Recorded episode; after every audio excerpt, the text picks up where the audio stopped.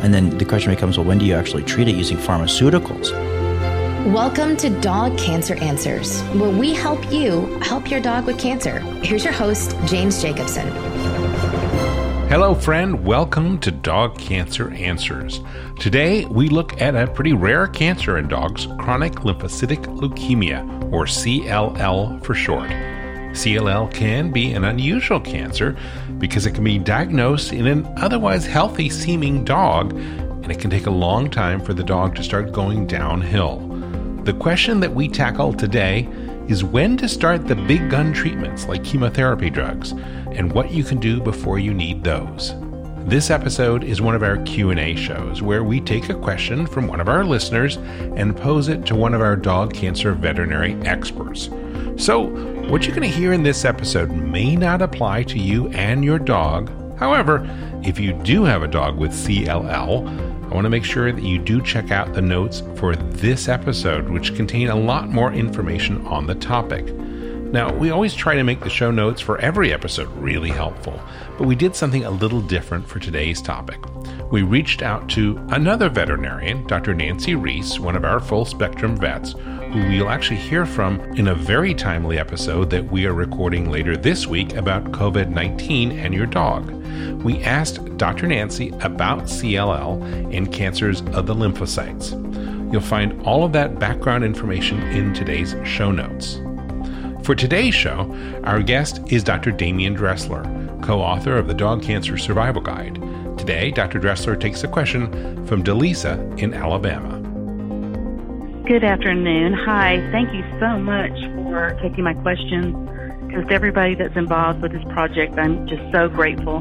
Came across the information from your cancer guide, and I've been nonstop studying. I've ordered the PDF, and also I've ordered the book, and we got the diet going. My name is Delisa Christie, and I'm from Alabama, and I have a Pomeranian Sheltie mix. He's five years old. His name is Zach, Z A K K and he was just diagnosed seven days ago. As a matter of fact, by blood work, we went in to have his blood work for his just annual checkup. No illness appeared. The blood work showed elevated white blood cells around 50, with also his lymphocytes around 45. Was sent to a pathologist, and the diagnosis is chronic lymphatic leukemia. So my question is, I've ordered the ApoCaps and also the K9 Immunity. I am also in the Facebook group. I do not usually see anything on anything with the blood disease. I see mostly on tumors. I just want to make sure I'm on the right path with the ApoCap and make sure that that is also for leukemia. Thank you so much, and God bless you. So, what would you suggest to Delisa? Good question, Delisa. So, chronic lymphocytic leukemia is one of these that is often diagnosed in the exact same way that you just described a perfectly healthy animal. It's a very, very slow, insidious disease, and it takes a really long time uh, for your dogs to get sick from it in general. And then the question becomes well, when do you actually treat it using pharmaceuticals? And that's usually lymphocyte counts right around 60,000. So, you've still got some time. You don't really have to use chemotherapy drugs right now at this time, but I definitely would start to focus on everything that you can do to change what's going on. So that would be dietary changes, and we talk about this in the book, which you'll read, carbohydrate restriction, the addition of anti-cancer supplements and vegetables. To answer your question directly about apocaps, I definitely do use apocaps in my practice when I am helping to support normal apoptosis levels in dogs that do have chronic lymphocytic leukemia, among other things too. But what I would also try to remember is that you got to go back in and get those white blood cell counts monitored because it is progressive, but it's really, really slow. And you may not need to do necessarily a lot of these big gun pharmaceuticals to help with the disease unless the white count gets above a certain point, and that can take a long time. There's also another test that you might consider called the PAR, P A R R test, and it's a blood test, and that allows you to differentiate the leukemia cells into three different subtypes. Do you have T cell, do you have B cell, or do you have combined B T cell? And that's for chronic lymphocytic leukemia. And the reason why is because the T cell ones are the least aggressive of the three, and then the other ones are more aggressive. And if you know that you've got a lesser or more aggressive cancer, that can help inform and guide your future treatment decisions because it gives you a sense of urgency. So, anyway, I hope that helps for the time being. Thank you so much to Lisa for your call. Listeners, if you'd like to learn more about chronic lymphocytic leukemia, please go to dogcanceranswers.com slash CLL for the show notes and links that can help you. Those touch tones remind me that it's your turn to ask a question. Do you have a question just like Delisa did? Well, one of our veterinarians can answer it on a future episode of Dog Cancer Answers. Please call our listener line at 808 868 3200. That is 808 868 3200. Or visit our website at dogcanceranswers.com. On that very website, you can also listen to or download our back catalog. That's the best way to help give you the information that you need to help optimize your dog's life quality and longevity. We'd like to thank our sponsor today, the Dog Cancer Survival Guide book, written by Dr. Demian Dressler and Sue Ettinger. This book is available wherever fine books are sold, both online and in physical bookstores. And if you'd like to help support this podcast, get it right away, direct from the publisher.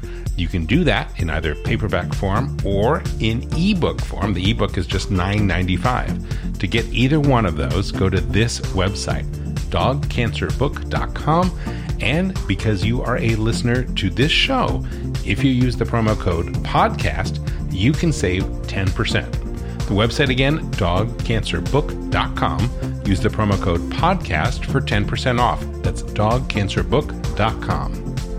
I'd like to thank Dr. Demian Dressler for being our guest. If you'd like to reach him directly, his website is vetinkihei.com, and you spell Kihei, K I H E I, vetinkihei.com. Until next time, I'm James Jacobson. From all of us here at Dog Cancer Answers, I wish you and your dog a warm aloha. Thank you for listening to Dog Cancer Answers. If you'd like to connect, please visit our website at dogcanceranswers.com or call our listener line at 808 868 3200.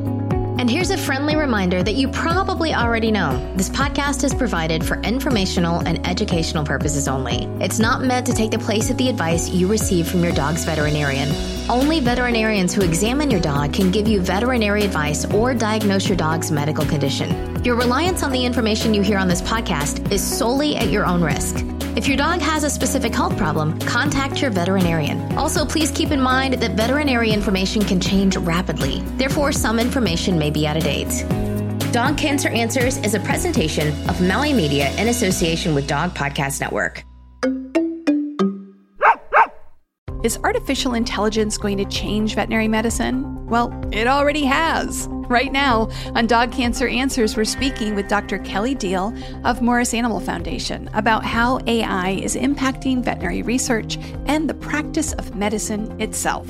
That's on Dog Cancer Answers. Get it wherever you get your podcasts or at dogcancer.com slash podcast.